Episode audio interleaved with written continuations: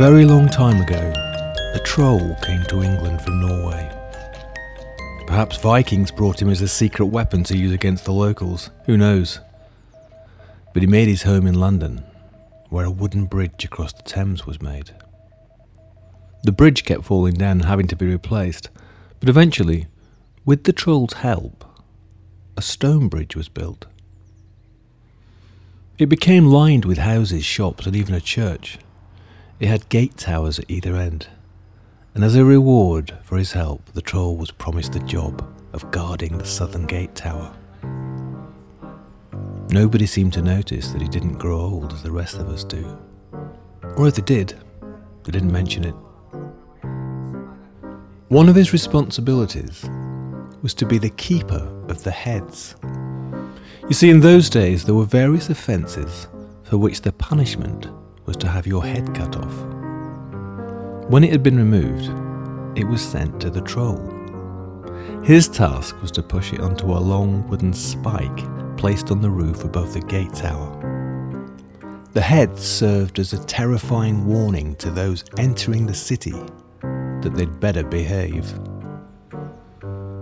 The troll was so happy in this work that he learned to play a lute and kept a pet owl he spent many a contented evening sticking new heads onto spikes and pushing old ones that had fallen off back on.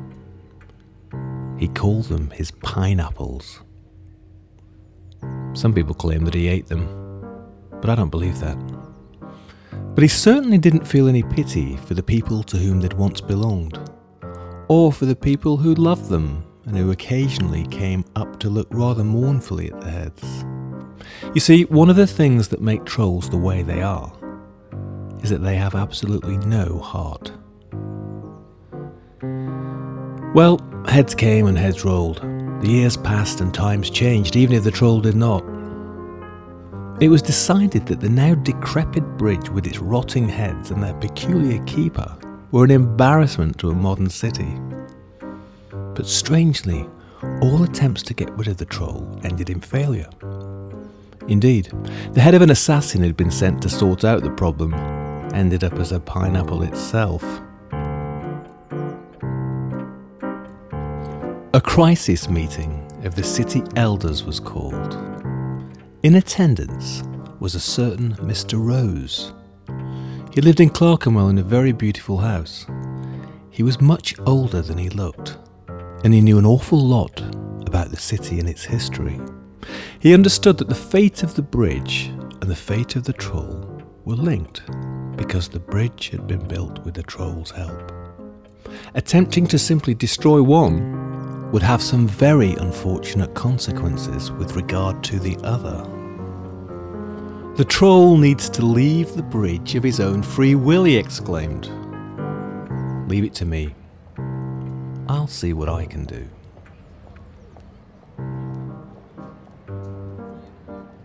One hot, still midsummer's night a while later, the troll was sitting on the roof with his pineapples and his owl. It was a few hours before dawn.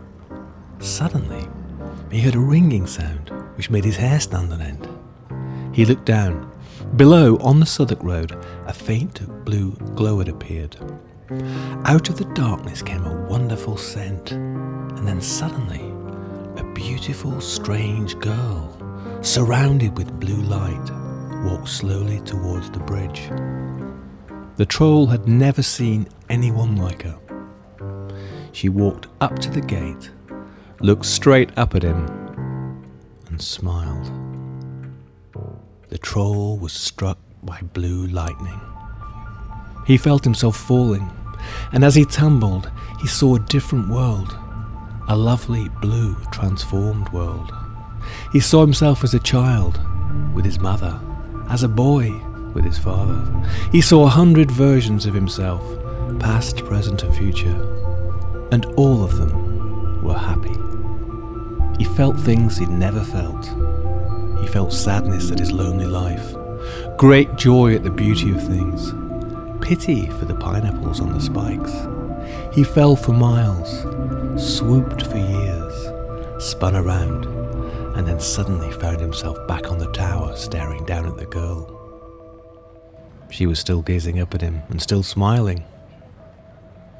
The moon rose and the moon set.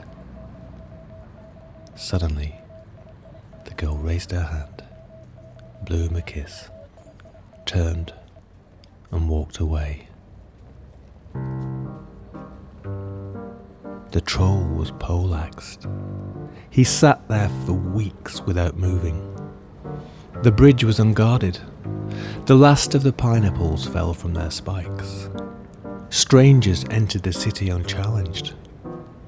The unthinkable had happened. The keeper of the heads had lost his own.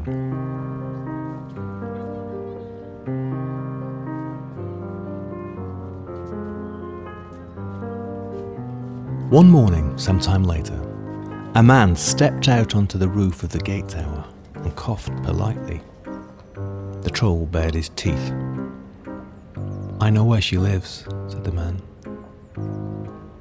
The troll looked up. Mr. Rose smiled and put a little hand drawn map down on the roof. That night, the troll left London Bridge. He took nothing with him, not even his owl. He walked into the darkness through Blackfriars, past the mouth of the Fleet River to Westminster and beyond.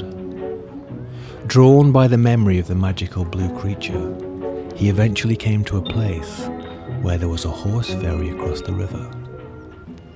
He sat down where he could see Lambeth Palace on the opposite bank, and there he stayed.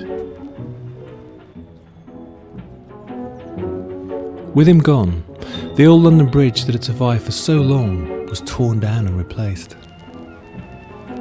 Afterwards, upstream, at the Lambeth Horse Ferry, a nice new bridge was built. Perhaps by chance, tall pillars with pineapples were erected at both ends. The troll took up residence in a large hole by the bridge on the northern embankment where the sewage poured out. He was happy. He lives there still. I see him sometimes sitting on the beach at low tide looking across the river. He's very old now and quite weak.